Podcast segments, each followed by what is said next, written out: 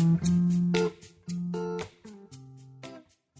Günaydınlar, herkese merhaba. Bugün 24 Temmuz Pazartesi Radyo Gedi'nin sabah programına hoş geldiniz. Yeni bir haftaya başlarken günün öne çıkan haber başlıklarına bakalım gelin birlikte. Ticaret Bakanı Ömer Bolat'a nezaket ziyaretinde bulunan perakende sektörü temsilcileri önümüzdeki dönemde yeniden artış eğilimine girmesi beklenen enflasyonla mücadele için topyekün kampanya yapılması teklifinde bulunmuş. Ee, çok da haklılar. Gerçekten inanılmaz bir boyuta boyuta taşındı. Özellikle perakende sektöründe ya haftada birden haftada birkaç güne bazen her güne fiyatlar değişiyor artık. Gerçekten çok zorlu bir dönemdeyiz enflasyon açısından. Yer sorunu çözülemeyen döviz endeksi kiralarla başa çıkamayan sanayici insan kaynağına yatırım yapmakta zorlanıyor diyor Ekonomim gazetesi bugünkü haberinde. Evsit kurucu başkanı Burak Önder'in değerlendirmelerine yer vermişler.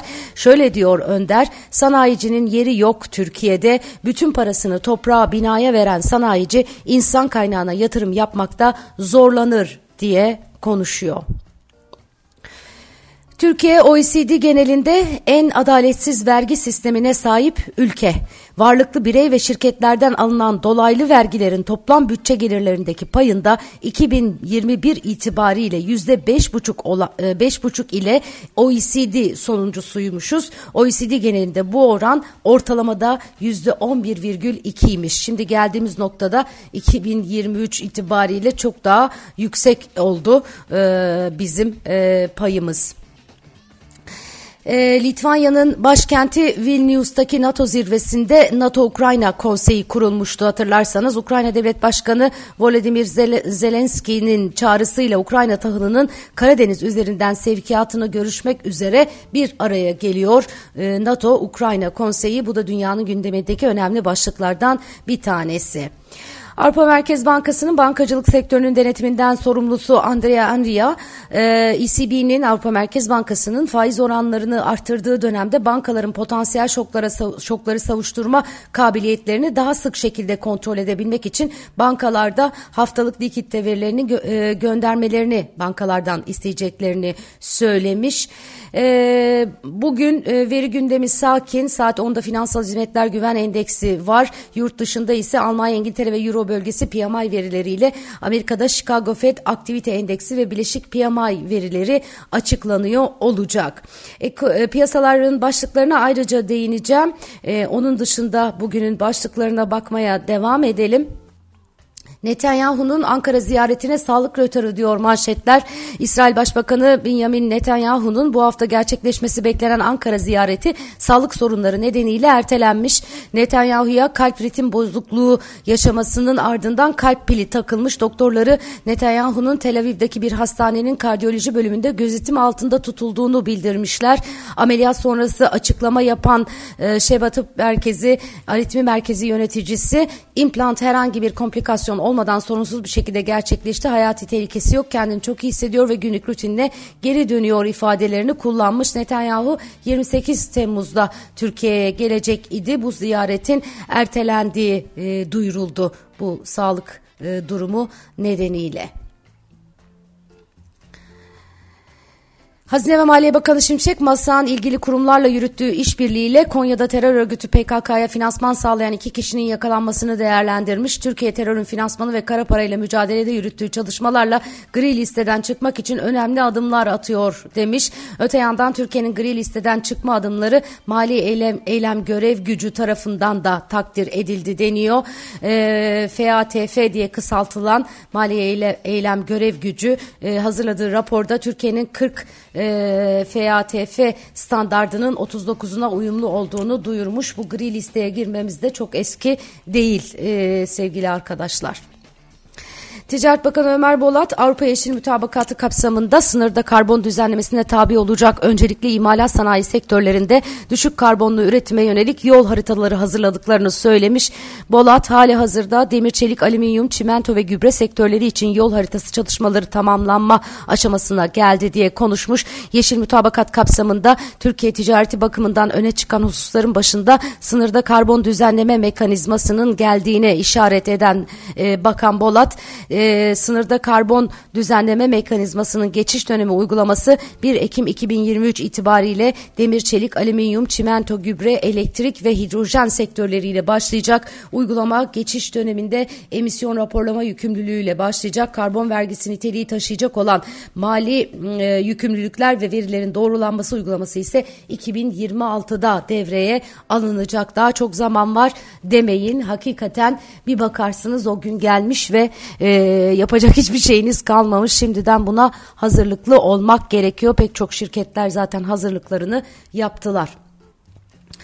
Resmi gazetede yayınlanan değişiklikte beşeri tıbbi ürünlerinde 1 euro e, değerinin %30,5 oranında arttırılarak 14 lira 387 kuruş olarak belirlendiği duyuruldu. Artışla fiyat korumalı ürünlerde barem değeri 48 lira 41 kuruş oldu. Diğer ürünlerde ise barem değeri 25 lira 30 kuruş seviyesinde. Tüm Eczacı İşverenler Sendikası Genel Başkanı Nurten Saydan e, güncel euro kurunun yaklaşık 30 lira olması nedeniyle ithal edilen ilaçların güncel kura e, göre ithalatında sıkıntıların yaşanmaya devam edeceğini söylemiş. Bu güncellemenin ilacın hastaya ulaşmasına imkan sağlayacak seviyesi, seviyede olmadığını, yarayı iyileştirmeyeceğini, sadece pansuman olabileceğini belirtmek istiyoruz. İlaca ulaşmayı kolaylaştıracak gerçek iyileştirmelerinde bir an önce yapılmasını bekliyoruz diye konuşmuş. İspanya'da yapılan erken genel seçimlerde resmi rakamlara göre %96 oranında açılan sandıkla mevcut durumda iktidardaki solda muhalefetteki sağ siyasi partilerde meclis çoğunluğunu elde edip hükümeti kuracak sonuç çıkaramamış. 350 sandalyeli mecliste en fazla milletvekili çıkaran siyasi parti 136 ile ana muhalefetteki sağ görüşlü Halk Partisi olmuş. Evet, e, tarihin en ağır ekonomik kriziyle mücadele eden Sri Lanka, Hindistan rupisinin yerel işletmelerde kullanılmasına izin vermeyi değerlendirdiğini açıklamış. Sri Lanka Dışişleri Bakanı Ali Sabri, komşularının para biriminin ülke içi işlemlerde kullanılmasına izin verme hamlesinin Hindistan ve diğer bölgelerden gelen turistlerin birden fazla para birimi dönüştürme zahmetine girmeden Sri Lanka'da doğrudan rupi kullanmalarına olanak sağlayacağını söylemiş. Japonya'nın Amerika öncülüğünde Çin'in askeri amaçlı yüksek teknolojili çip üretimini kısıtlamaya yönelik çabaları kapsamında uygulayacağını duyurduğu ihracat kısıtlamaları yürürlüğe kondu. Japonya bu kapsamda çip yapımında kullanılan 23 malzemenin ihracatını izne tabi tutuyor. Ülkede söz konusu malzemeleri üreten 10 civarındaki şirketin bu kısıtlamalardan etkilenmesi bekleniyor.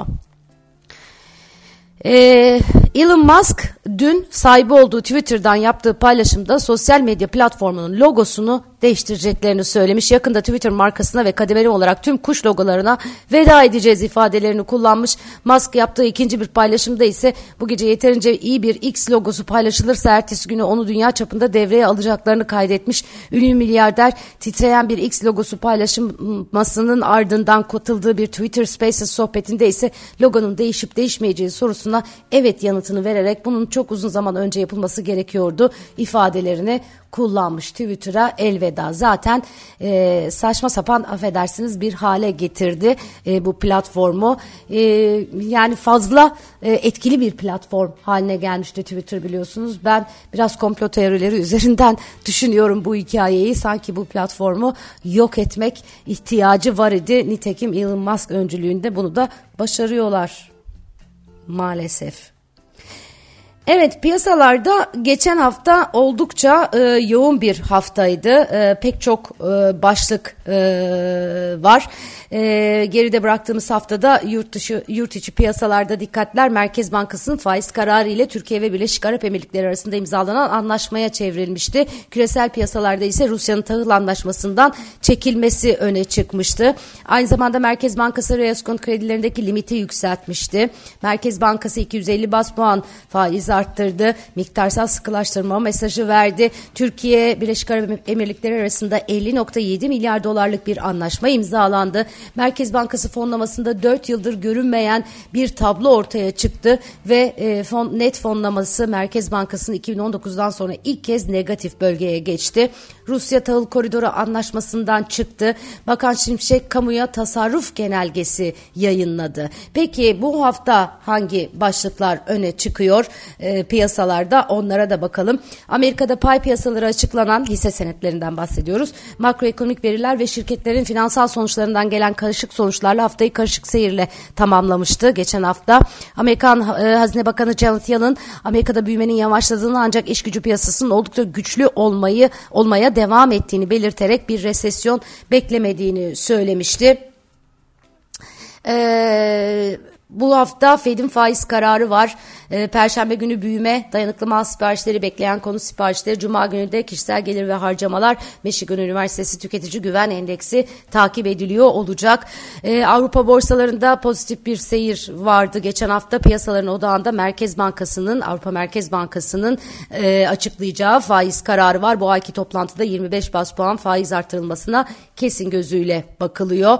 E, Asya tarafında da Japonya Merkez Bankası'nın faiz kararı takip edilecek. Satış ağırlıklı bir seyir var idi karar öncesinde. E, aylık enflasyon %3,3 ile Japonya'da beklentilerin üzerinde gerçekleşmişti.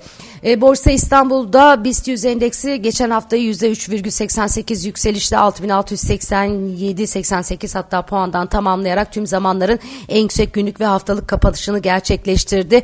Gördüğü en yüksek seviye 6724 civarındaydı. Cumhurbaşkanı Recep Tayyip Erdoğan'ın ziyareti kapsamında Türkiye ile Birleşik Arap Emirlikleri arasında muhtelif alanlarda 13 belgenin imzalanıp kabul edildiği anlaşmaların tutarının 50.7 milyar dolar olduğu bildirildi. E, Türkiye'de bu hafta salı günü reel kesim güven endeksi ve kapasite kullanım oranı çarşamba günü Merkez Bankası'nın açıklayacağı yılın 3. enflasyon raporu, raporu ve Merkez Bankası Para Politikası Kurulu toplantı özeti ile Cuma günü ekonomik güven endeksi ve dış ticaret dengesi verileri açıklanıyor olacak. Bugün ben de ekonomi sohbetlerinde çok kıymetli hocam Boğaziçi Üniversitesi öğretim üyesi Profesör Doktor Burak Saltoğlu ile beraber olacağım. Ekonomi sohbetleri saat 16'da Gedik Edu TV'de ve Radyo Gedik'te hepinizi beklerim. Güzel bir hafta, güzel bir gün dilerim.